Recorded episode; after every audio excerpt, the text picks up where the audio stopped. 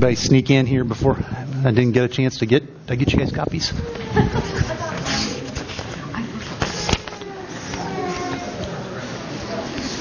Here, I'll do some one more down.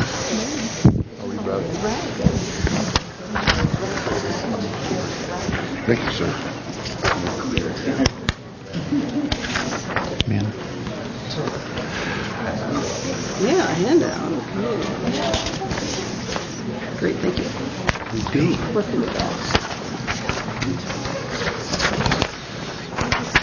going to put these right here in case anybody else wants them. All right.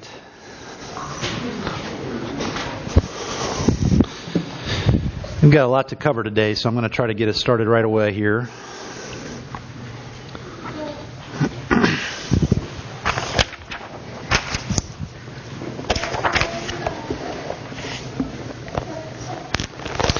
All right, let's pray together.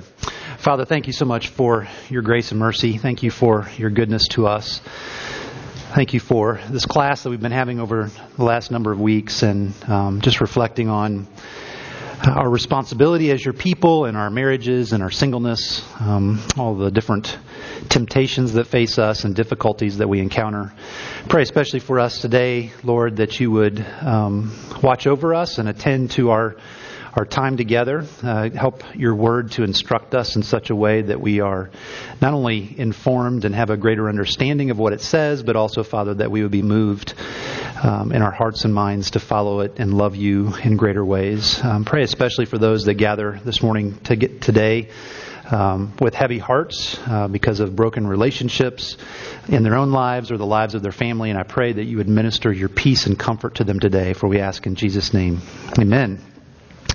All right, so I gave you this handout, and it's got lots of information on it, but I did that on purpose just because we're going to go through a lot of different things today. So I want to start with that first point up there at the top, just a few things to kind of note as we begin. So we're in the middle of this class on relationships. We've been talking about marriage. We've been watching a video series on that, talking about singleness, talking about challenges with regard to those stages of life, those places that the Lord puts us. And the video series is completed, as we looked at last week, but I've got a few more things that I wanted us to cover. And one of them is just the whole topic of divorce. Obviously, it fits in with the series that we've been talking about. We think about marriage, but we also think about the brokenness that comes with that so often, and sometimes actually ending up in a broken marriage, a divorce, and it certainly touches people in the midst of our own congregation. And so the session had actually asked me a while back to try to incorporate that into this class that we were doing, and so that's part of the reason why we're doing this today. Today's class, if you've been here at all for Sunday school, you know that typically we try to do discussion-oriented classes, and certainly that's been our MO for this class that we've been doing this semester. But today, it's going to be a little less discussion-oriented because I want to get through this material, but I am going to try to leave some time at the end for some Q&A. So that's the first thing. But the second thing is that this is not... all I'm going to be able to do today is an overview. And so we're not going to be able to dig super deep into a lot of the nuances and complexities of the biblical text. And so my hope is that if you have questions, if you're wondering about certain things, just jot some things down on that piece of paper and send me a note. And I'll be happy to get together with you and talk through some of the specifics or the nuances or the complexities of that. It's one of the things I love to do is just to kind of get together and talk through things like that. So if either you have questions about particular circumstances or things that we talk about today, and I'm not able to get to it at the end of our class, just write it down and drop me a note, and we'll try to get together and do that. So something else I want to mention too, just as I'm sure you're probably aware, is that there are lots of differing views on the topic that we're covering today on divorce. Even, I would say, within the evangelical community that we certainly would consider ourselves a part of, even within the evangelical churches and communities, there's a lot of differing understandings of Scripture and applications of that from some churches that would say no divorce is ever allowed to some that would say divorce is allowed for just about any reason that you can think of. So we're going to try to cut through some of that to kind of give you an understanding of where our denomination is, but also understanding what we think the scriptures are teaching. So it's helpful to kind of lay out our operating assumption, my operating assumption to begin with. I'm not going to try to defend this assumption. This is just the assumption that I'm beginning with today that we're going to be working from, and that is that Scripture is God's authoritative word, and it is authoritative for us, and as a result, we're actually supposed to bring our ethics, our lives, into conformity with it. That's how the Lord helps us to grow, is to bring us into greater agreement with and conformity to His Word. So that's kind of an operating assumption for us today. I do want you to know that our denomination, the PCA, has spent actually a lot of time talking and thinking through and studying how the Scriptures apply to the issue of divorce. Back in the late 1980s, as good Presbyterians often do, we created a study committee, and it was some great scholars were put together on that committee, and they, I think it was over a period of a couple years, unpacked the Scriptures, and they really were given three responsibilities. One was what does the Bible teach about divorce and remarriage and all the different complexities of that. Secondly, the Westminster Confession of Faith, which our denomination subscribes to as a faithful rendering of the Bible's teachings on a number of different things, says some things about divorce. Is what the confession said accurate to what the Bible says? Was it more restrictive, less restrictive? So that was a second thing that they were looking into. And then the third thing was to come up with a list of practical helps and considerations. So they did that and developed, it's about a 120-page paper that came out, one of our longer study committee reports. Very helpful, very thorough, as you might imagine, and it was it was received by our denomination as a very helpful tool for sessions and presbyteries and pastors and elders and congregants to use, and it's available online. I'll be happy to send that to you. What I'm going to try to do today is kind of a synopsis of that report in a lot of ways, but there's much more information in that report than what I'll be able to do today. So it's a helpful resource for us if there are those that are interested in looking at it. So let me start by talking a little bit about how the Scriptures view marriage in a general way. And we've talked about this already in the class. Early on in the video series, we talked about the difference between a contract and a covenant. And one of the reasons why it came up in the early part of the class is because the Scriptures, by and large, speak about marriage in terms of a covenant. You can go all the way back to the very beginning of the Bible, before the fall took place, with Genesis 1 and 2.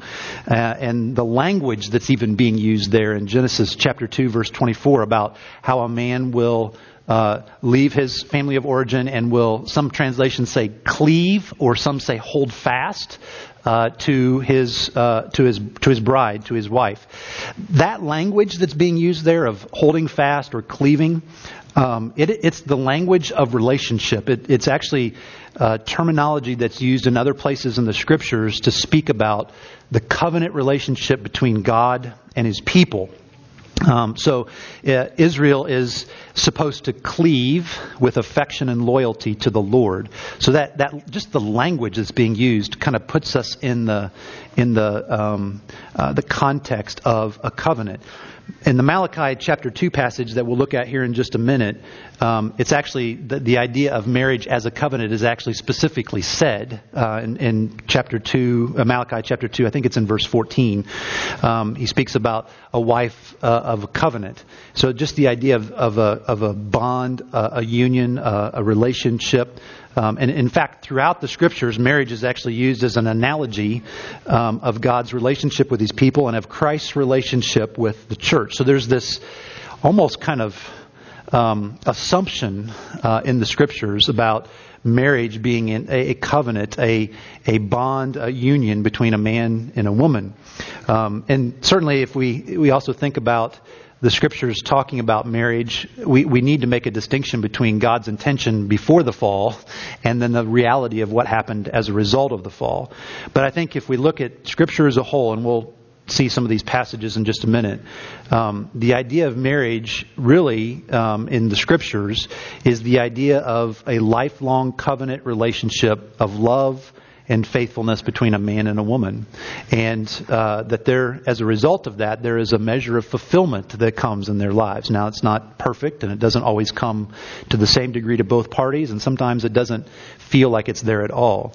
But God's intention, certainly, with marriage was that it would be a lifelong bond, union, covenant between a man and a woman in love and faithfulness. So, how is divorce viewed in Scripture generally? Well, a couple things here. Number one, after the fall, one of the things that the Scriptures show us is that divorce was happening. And I've listed a bunch of passages there for you just as an example of different places in the Bible that make reference to the fact that divorce was taking place in the cultures in which the Bible was being written. So it's a reality. Post-fall, it's a reality of what is taking place in the world. So I think it's important, as we're going to look here at some passages that address it, it's important for us to recognize a difference between the Bible acknowledging and recognizing that divorce is taking place, and the Bible sanctioning it or approving it taking place. There's a difference between that. The fact that it's there in the Scriptures doesn't mean that that is the Bible's tacit just kind of approval that, you know, whatever goes is fine. It's in reality to what had happened with the fall with Adam and Eve and the brokenness that came as a result of that. I think it's also helpful, the Scriptures help us to understand how God views divorce. I have the Malachi 2 passage there listed for you. What I did with these several passages we're going to look at this morning, I actually typed them in for you. There may be a comma, typo kind of stuff every occasion. That's my fault. I was typing them in yesterday.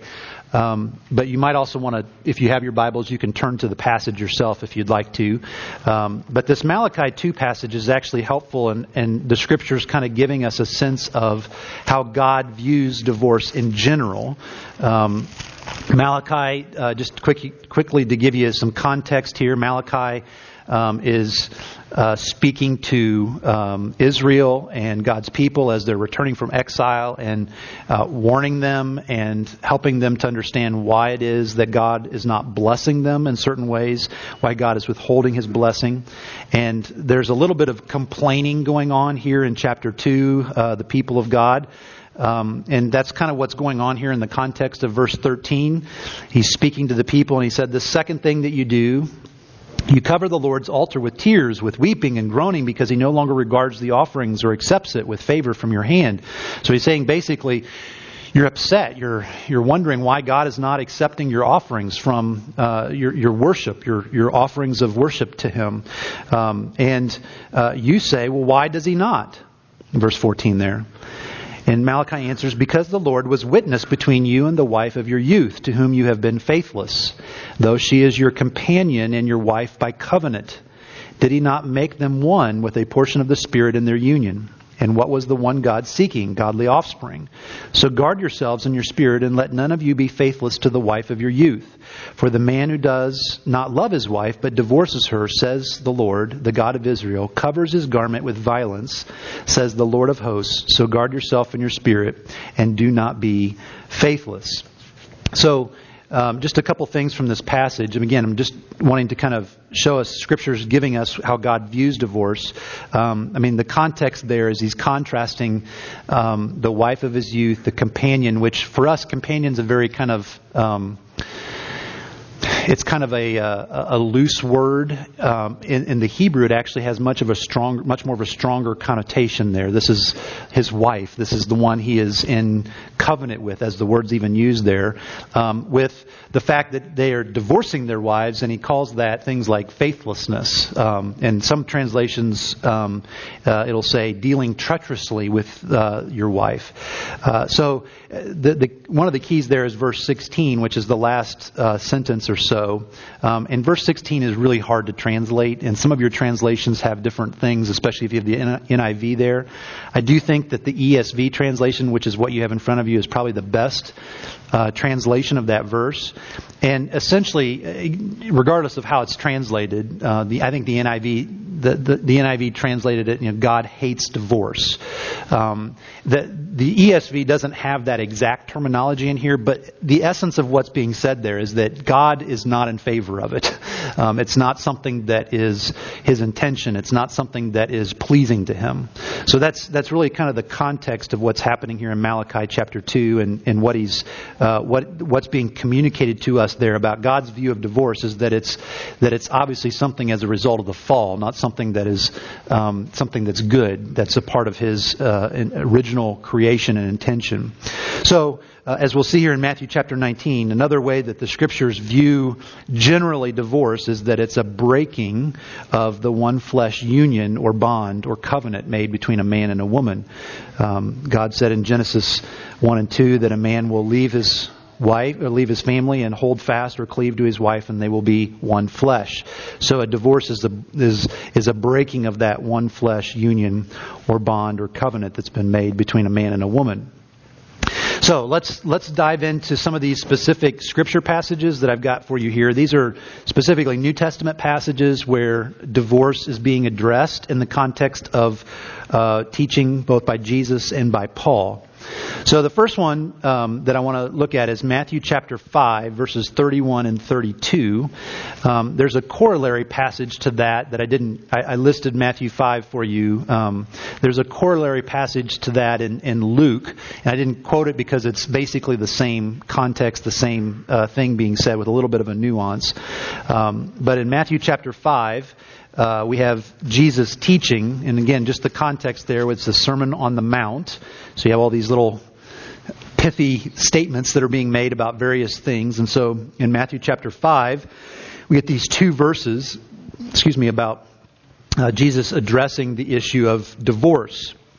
And so this is what it says. It was also said, whoever divorces his wife, let him give her a certificate of divorce. Now notice that's a quote. Jesus is quoting something.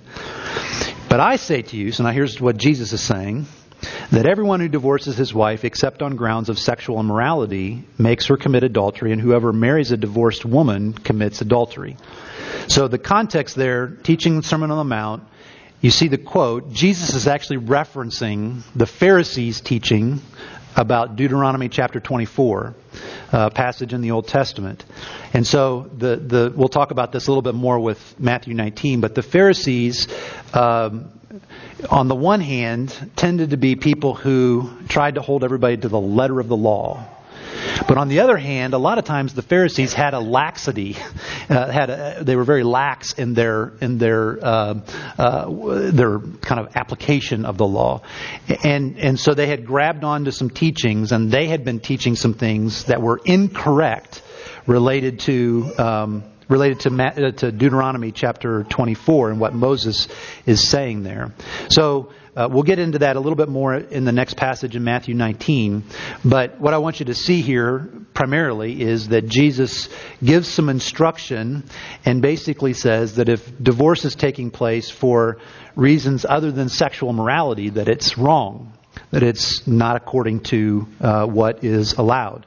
So So first of all, that there's an exception given to when divorce would be allowed. But also notice, he doesn't say that if that exception takes place, that a divorce is required. So just because sexual immorality takes place in a marriage doesn't mean that the marriage has to end. But it does give an allowance for that. So that's the Matthew 5 verses 31 and 32 passage. Let's look at Matthew 19. This is, again, Jesus interacting with the Pharisees, and you'll see a little bit of their trying funny business with him coming up here in this passage, a little more clearly here in this passage. So Matthew 19, verses 3 through 9. It's also in Mark chapter 10, verses 2 through 11. But I've got the Matthew passage for you there. So the Pharisees came up to Jesus, and they tested him by asking, "Is it lawful?" Again, quote, "Is it lawful to divorce one's wife for any cause?"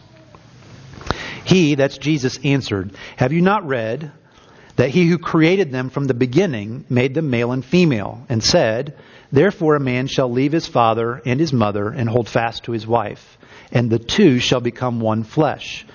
Jesus quoting back in Genesis 1 and 2. So he goes on and says, "So they are no longer two, but one flesh.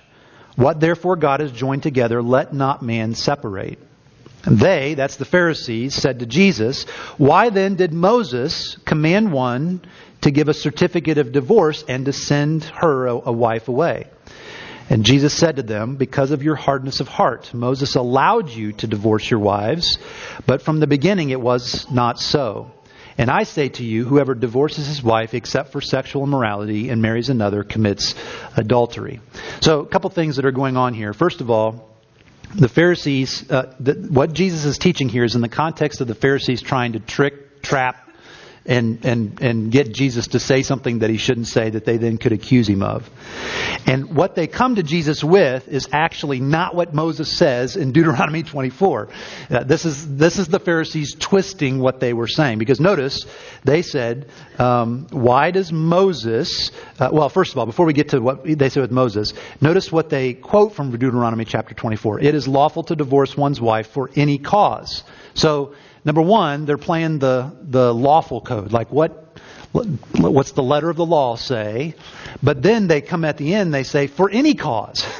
So it's kind of like they're focused on just the bare ritual of legislation. But on the other hand, they're trying to open it up as wide as possible. For any cause. Like, you don't like the color socks that she puts on, for any cause, you can send her away and give her a certificate of divorce.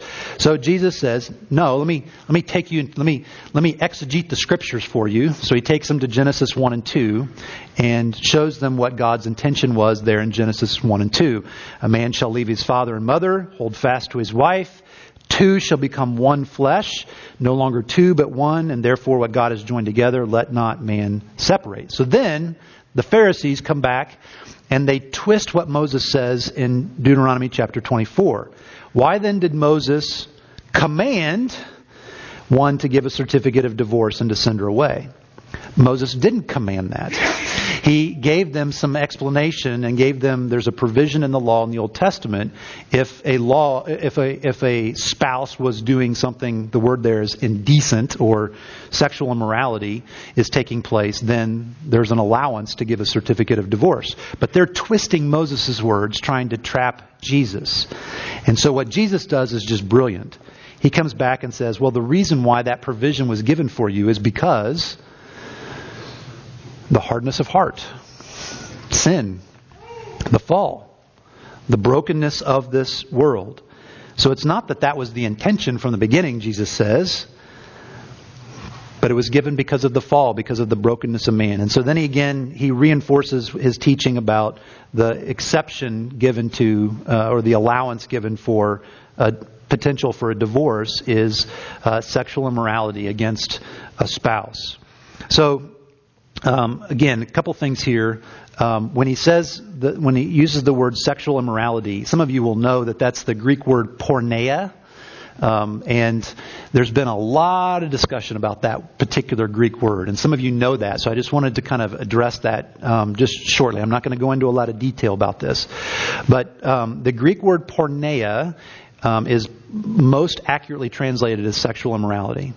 But there's a lot of discussion, even in the evangelical word, as to what all that word represents. Like what all is included under the category of, under the umbrella of porneia. And I will just tell you that I think that the best, most accurate translation is what we're given here in the ESV, and I think the NIV translates it the same way, sexual immorality. And I don't think that it can be translated just kind of like almost like the Pharisees do. Someone want to say like almost anything falls underneath the category of porneia, even things that are not sexually oriented. But I think if you look from the Old Testament equivalent word, the New Testament word porneia, you look at the context of how that was used in the Bible, look at the context of how that was used in the ancient cultures, it really is talking about things like adultery. I think there are probably some other things related to that, but they all relate to some kind of wrong sexual encounter that takes place, whether it's homosexuality or adultery or incest. All of those kind of things would be kind of included underneath that word porneia. So I think the best translation is what we have in the ESV there, sexual immorality, and specifically the issue of adultery. So that's the Matthew 19 passage, also the Mark 10 passage. Now let me come to 1 Corinthians chapter 7. So here we have Paul speaking and addressing specific circumstances in the church. And this is what he says in verses 10 through 15. He says, "To the married I give this charge, not I, but the Lord." So he's basically giving us a specific command that came from the Lord himself. "The wife should not separate from her husband, but if she does, she should remain unmarried or else be reconciled to her husband. And the husband should not divorce his wife. To the rest I say..." I, not the Lord. So now he's not referencing a specific command of Jesus. He's giving us the inspired word of God through the Apostle Paul, that if any brother has a wife who is an unbeliever and she consents to live with him, he should not divorce her. If any woman has a husband who's an unbeliever and consents to live with her, she should not divorce him. For the unbelieving husband is made holy because of his wife, and the unbelieving wife is made holy because of her husband. Otherwise, your children would be unclean, but as it is, they are holy. But if the unbelieving partner separates, and that word separates is the equivalent of our word divorce, then let it be so. In such cases, the brother or sister is not enslaved. God has called you to peace. So just quickly here, I want to give you a little bit of what's going on. Paul's addressing two different groups of people here in these verses. So in verses 10 and 11, the first two verses, he's addressing two spouses who are Christians. So he's addressing a man and a woman, both who are proclaiming Christians. And basically what he says is don't divorce each other, don't separate. The Greek word there refers to what we refer to today as divorce. So if there are these two Christian spouses, they're not to divorce. But if they do divorce, he said, because he recognizes that that's a reality in the culture he was living, then basically they have two options, to remain unmarried or to reconcile. So he's speaking to the two spouses who are Christians in verses 10 and 11.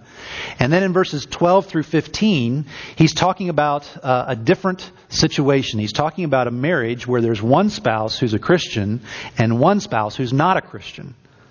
And he's saying that if an unbelieving spouse in this marriage desires to stay in the marriage, that the Christian should stay.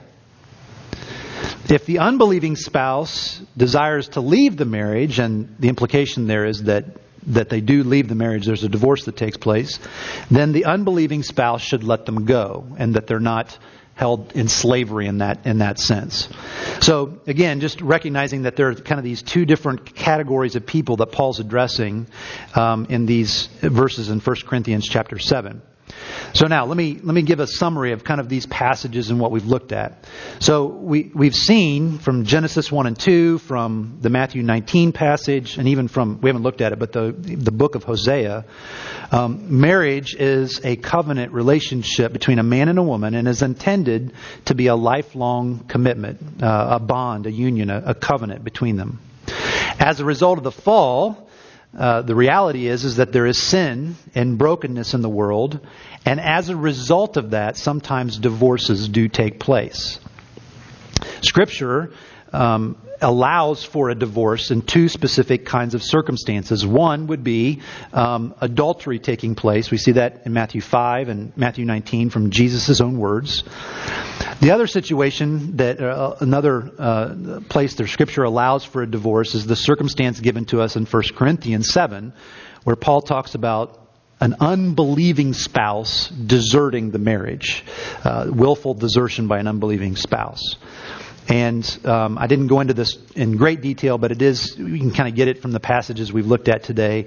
The innocent spouse, and I put those in quotations on your page there, just because I think even those who have gone through divorces, everyone recognizes that we're all sinners, and so there's always brokenness on both parts. Sometimes there's a cause more on one side than the other, but there's brokenness everywhere in a broken marriage, and even in good marriages. And so, but the one who has not caused the divorce to take place, that spouse, the innocent spouse, is free to remarry in those particular circumstances. So I'm hitting you with lots of information. I told you I was going to do that, so I'm just making good on the promise that I gave you.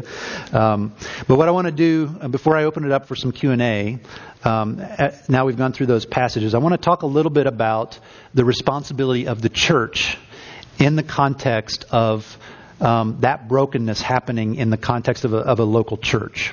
So here are some things that I just want to draw your attention to. First of all, the church, its elders, its officers, its pastors, has a responsibility to pastorally care for and shepherd the people that God has called together to be the members of the church. And to do that with love and to do it with grace. And that means even in the midst of brokenness, even in the midst of brokenness that results in something like a divorce. And so the pastors, the elders, the officers of the church, the leaders of the church, there's a responsibility there to pastor and shepherd. And the pastors and elders are actually going to be held accountable about that in front of their Heavenly Father. And for it to be done with love and grace, even in the midst of great brokenness. Church members, again, I'm talking specifically in our denomination, members of the PCA, when you become a member, if you are a member, you remember these days, you actually take 5 membership vows. And one of those vows that you take is a promise to be in submission to the government and the discipline of the church.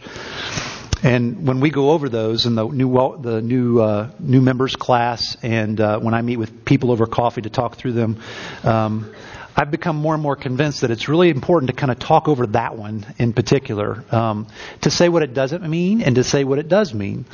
But it does come to bear when there's a situation like this in the context of a local church, is that the members of the church, not those who are not members, but the members of the church have actually taken a vow to not only hold the officers to the responsibility of loving them and shepherding them well, but also to be in submission to them as they're seeking to follow the Word of God. And so there's this kind of mutual relationship that we have in the church that we have to kind of work out when we have a situation in this kind of a broken situation like this. So the elders and the pastors have a responsibility to engage the members of the church who are considering or actually involved in the process of getting a divorce. Again, they are to do that with love and with pastoral concern and care, and just a sense of wanting the Lord to be glorified, but for there to be help into the brokenness of the situation. Ideally, that is very. It begins informally. It's relational. It's interaction between the officers and the people that are going through that, with the intention of trying to get them help, whether it's through the church or outside of the church in other ways. But there's a responsibility of the shepherds of the sheep to kind of come alongside and pastorally walk with folks in that situation. And if they're particularly seeking to get a divorce, then that would be something that the session would feel like we need to help in that, in the midst of that situation, and speak into that. Informally is best, relationally is best, but at times, folks, members of the church, desiring to get an unbiblical divorce, can move the situation from more of a informal engagement to more of a formal engagement from the session. So our Book of Church Order has actually a number of different chapters in it. They're not the chapters you ever want to have to go and read through, but you're always glad that if you do have to go through it, that you have those available to you, because they're very detailed, very specific, to help pastors and elders and deacons to walk through very difficult situations like this. And it's all based on following the steps in Matthew chapter 18 in terms of how to approach when there's specific sin that is needing to be addressed. Like I said, those chapters are extremely thorough and very detailed. And when you're getting ready to take your ordination exams and you have to know what all they say, you're just kind of completely overwhelmed and maybe a bit despondent because of all the details that have to go into that. But I'll tell you, when you're having to do it on the other side of the coin of having to walk through brokenness, you're so glad that fathers and brothers who have gone before us have helped to codify so many different helpful kinds of things that can guide sessions as they walk through difficult situations like this. And what we're talking about really is church discipline. And the Scriptures, I think, rightly teach, and our book of church order kind of helps us to explain those biblical passages. The purpose of church discipline is, one, to reclaim sinners. So to try to see if there are folks that are doing something that's not right according to God's Word, to try to help them to understand that and to see them to come away from that, to repent of that, to turn away from that. So that's certainly one purpose of the process of church discipline. But another purpose of church discipline is also to maintain the glory of the name of Jesus. That if something is not right that is happening, the church, the officers of the church, have a responsibility of proclaiming what is right and what is true and seeking to honor the glory of our Savior and to hold His name up high. And then a third thing that our BCO, our Book of Church Order, talks about as a purpose of church discipline is simply as a warning to the congregation as a whole, to God's people, that we all need to be watchful and circumspect and need to be thoughtful. And I don't care whether you think, if you're married, I don't care whether you think your marriage is the greatest thing that's ever come along. We all need to be very careful and very thoughtful and proactively engaged in seeking health and the glory of the Lord in our marriages. And unfortunately, when church discipline takes place, it's a reminder to all of us, we have to be careful, even if we think that we're on steady ground, because Jesus says that be careful when you think you're on steady ground, because your foot might slip and the ground might fall underneath you.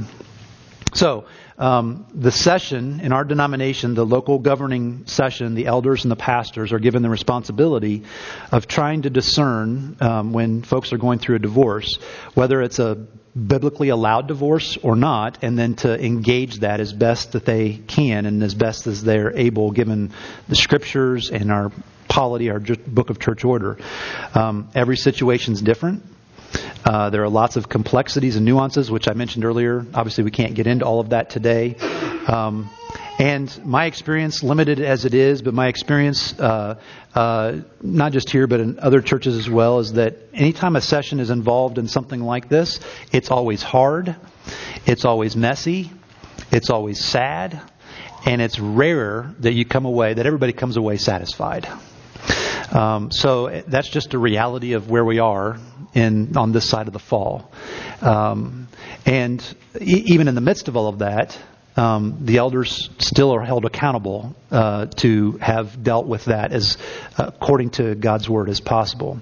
Now, even in the midst of that, when you're getting into that kind of detail, it still and always and throughout needs to be done with love and care and concern and grace. And whatever is done by the session needs to go slowly and needs to be done with much prayer, and prayer specifically for wisdom and guidance. So I'm going to open it up here. We've got a few minutes for some Q&A. And again, let me just restate what I said at the beginning. There's no way to answer everybody's questions today. I wasn't attempting to do that. I wanted to give you kind of baseline of what we understand the Scriptures to teach. I wanted to give you kind of a snapshot of the responsibility of the leadership of the church in terms of what the role and responsibilities are there. And if you have questions particular to your situation, particular to family members, whatever it might be in your head, send me a note, and I'll be happy to get together with you, and we can kind of work through, or the elders too. I can throw them under the bus a little bit. I'm sure that they. I won't say they would be glad to, but they'll be willing to meet and to discuss those kinds of things too. Before I do some Q&A, I do want to say this too, because the reality is that we have folks that have experienced some of this sitting in the room and in our church, and so there is forgiveness. We serve a God who has sent His Son to die on the cross, and that death on the cross covers even a sinful divorce. And that's important to know, is that and the elders understand that as well, and that's actually part of the process. If something ever has to get to a very formal process, like I was mentioning there at the end, forgiveness, grace, mercy, the love of God is something that is always there as people need to hear, and they need to put their trust and hope in that. So even those who have gone through the difficulties of these kinds of things, and they evaluate their position or what's happened, and they realize this wasn't done right or wasn't done well, but it's done. What do you do with that? Well, you go to the Lord and you ask for forgiveness and you repent, and the Lord is faithful and just, and He will forgive you for your sins, just like He forgives me for my sins, and He forgives all of us for our sins as we come to Him and confess that. Okay, that's enough talking for me for a second here. Let me just see if there are some final... I only have a couple minutes here, but let me just see if there are some questions or thoughts that I've completely unpacked here and opened up possibilities for. Joe? Encourage our non-believing family members to pray for considering the Lord. Thanks for the easy question. Well, so the question was, how can we encourage our unbelieving family, friends who are contemplating divorce? And I'm assuming you're saying to not do it. And so, you know, everything that I've kind of covered today and my operating assumption don't necessarily work in that situation, although it might. I mean, you never know. But and so, I mean, I think you don't shy away from that. I mean, I think this is still the truth. Even if people don't believe it, it's still the truth. So I think it's reinforcing those things. But I'll tell you that, you know, I think one powerful thing is just to talk about the very real potential of things not being any better on the other side of it. There's brokenness on the other side as well. And situations that I've seen in my life, you know, couples getting a divorce feel like it's going to solve the problem, it's going to relieve the pressure, and it may in some ways that they feel, but inevitably it causes and creates other problems on the backside of it. And so I think helping people to understand just on a human level that although it seems like it's the thing that needs to be done in this particular situation to get relief for some reason, it likely is going to cause additional trouble and difficulties, and possibly for the rest of their lives, especially if there are kids involved. So that's one thing that I think, I mean, I wouldn't shy away from taking them to the Scriptures and talking about the God of grace and mercy, but that's certainly, I think, the human repercussions of it are another part of it. Mark? You mentioned kids, too. So it's not just damage to the couple, but damage to the collateral damage to the family and friends. Potentially, that's right. There is the possibility of collateral damage to family and friends, and especially if there are kids in the home still. But even if the kids are not in the home, it still can have an impact on them. Mark, just an additional comment, just that the word you had in here of the one flesh union, or the one. It's not my word. Well, it just you know, our culture has separated that one flesh bond from marriage, and also the consequences of the physical and spiritual bond of that one flesh. So even here, it's interesting that within the Christian context, we're saying if that bond does get broken, then we don't form another bond. And in our culture, outside of marriage, there's this idea that, you know, these bonds can be made and broken, and I think that's the other concern. There is all these. Every time a bond is made, there is a scars and brokenness that occurs. Yeah. Yeah, good. I think everybody could hear you, so I won't repeat all that. But that's very good. Good thing for us to remember. We're at the time, so I need to bring us to a conclusion. But like I said, if you have questions, please follow up with me. Let me know. Grab one of the elders. Happy to talk through some more of this with you. We won't have Sunday school for the adults next Sunday. It's usually the last Sunday of the month is our fellowship Sunday, which would be today. But because of some calendar things with me, it's actually going to be next Sunday. So we won't have adult Sunday school. You'll have fellowship time in between the two services. And so we'll come back on April the 9th, and we'll be continuing on in our class. I've got a panel discussion coming up for you with some married folks, so you'll want to come back for that. So let me pray for us. Father, thank you for giving us your word. Thank you for giving us what it says in it, not just about how we are to live, but also the reality of the brokenness of this world because of the fall and your grace and mercy to us through Christ. And I do pray, Father, that you would use this as an opportunity for us to dig deeper into your word and to orient our lives toward what your word says. And I pray especially, Father, for all of us who have been touched by this ourselves in various ways, that you would minister your grace and comfort to us and your peace, draw us closer to yourself, and help us to know your forgiveness and grace and mercy because of the Lord Jesus coming and dying on the cross for us. We pray this in his name. Amen.